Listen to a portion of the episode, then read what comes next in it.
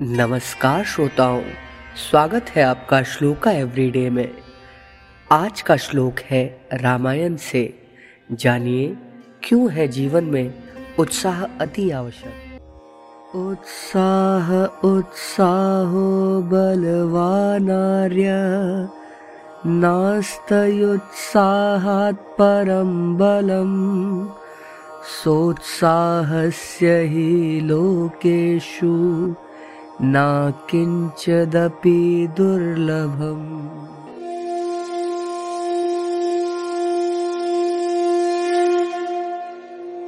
अर्थात, उत्साह बड़ा बलवान होता है।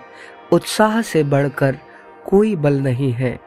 उत्साही पुरुष के लिए संसार में कुछ भी दुर्लभ नहीं है।